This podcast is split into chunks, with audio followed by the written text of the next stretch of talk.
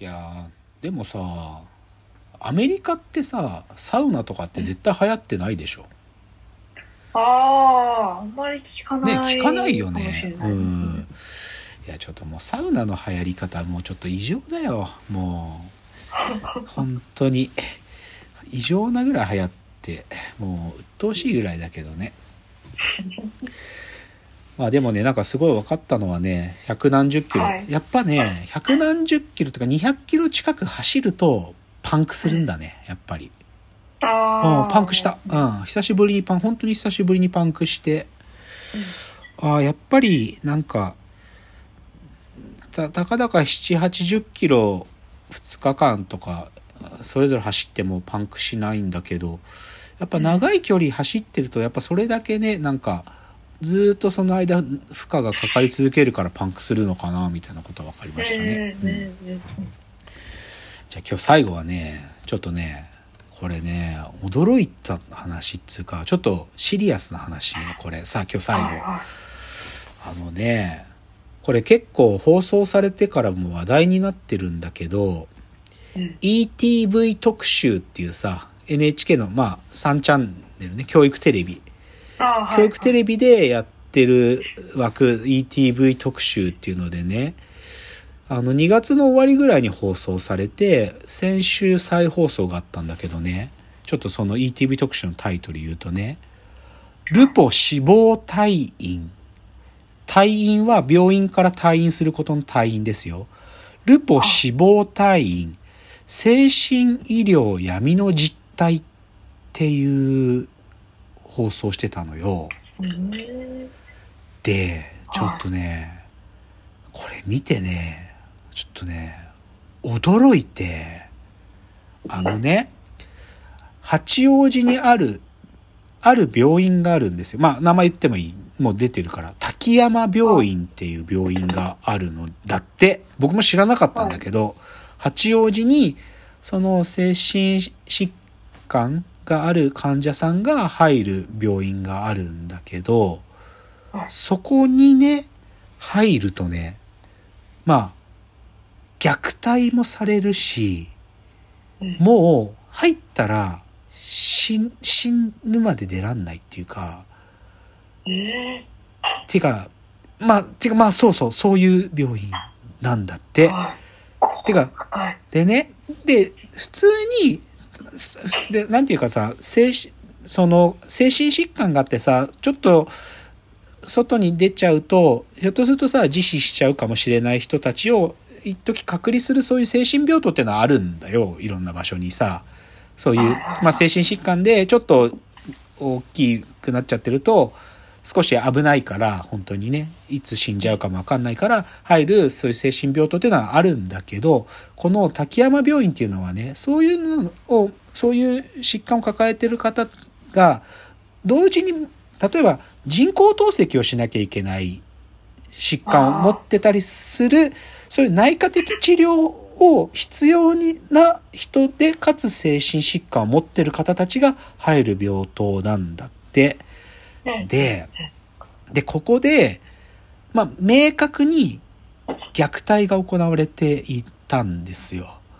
はいその看護師さんへ、まあ看護師さんっていうかまあそのか患者さんを見てらっしゃる方たちが明確にこう虐待行為をしていたんですって。で、でね、だけどこれはシンプルにその患者さんたちに対してその医療従事の方たちが虐待をしてたっていうことだけの問題っていうよりかはもっと根が深くてね、はいその、そもそも、だからもうね、よく知られてんの。そ、そこに入ったら終わりっていうぐらい。けど、えーなんでそこに入るかっていうと、はいその人たちの、例えば、家族がさ、もう自分たちで見られない。で、かつ内科的治療も必要な病院探そうと思うと、そこしかないみたいな時には、でも自分たちではさ、自分たちの生活も壊れちゃうから、入れざるを得ないとか、もしくはもう家族ともう疎遠になっちゃってて、自分しかいないっていう人。で、かつそういう時って生活保護もらってるじゃない？から、だから、生活保護行政も絡んでて、ある意味、ウバステ山みたいな状態になってるの、そこが。だから、正直言うと、虐待がやばいみたいな話だけじゃなくて、システムとして、なんかもうそこに入れるしかないみたいな。いや、で、それで、もう分かってんの、行政も。ここでそういうこと行われてるし、シャレになんないんだけど、でも、なんかもう入れざるを得ないとか、なんかもう考えないようにしてるみたいなことなの。でね、でさ、だからそういうふうに、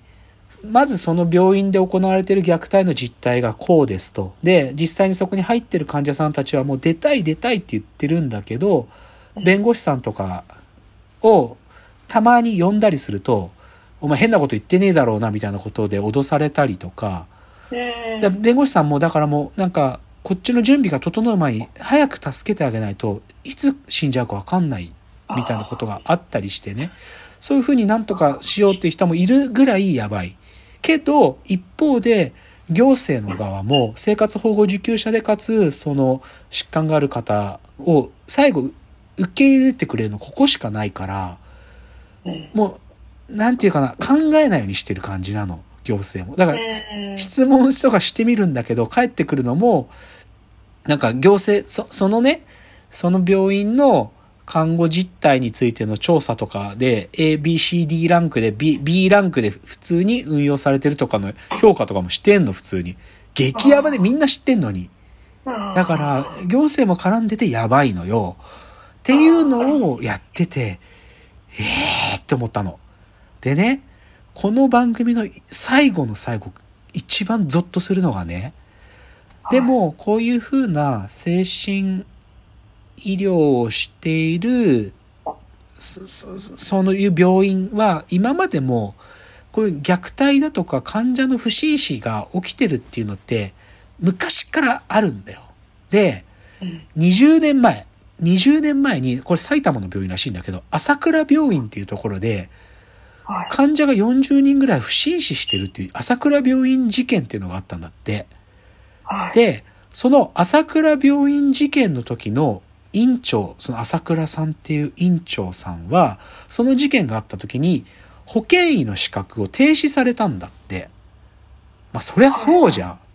そりゃそうじゃん。けど、この朝倉病院事件のこの時の院長が、その今の滝山病院の院長やってんだって。で、保健医の資格って申請制度だから、資格停止されたんだけど、何年か経ったらもう一回自分が申請できて、行政が認可するんだったら、資格再取得できるんだって。で、再取得して、今の滝山病院の院長、この人がやってるんだって。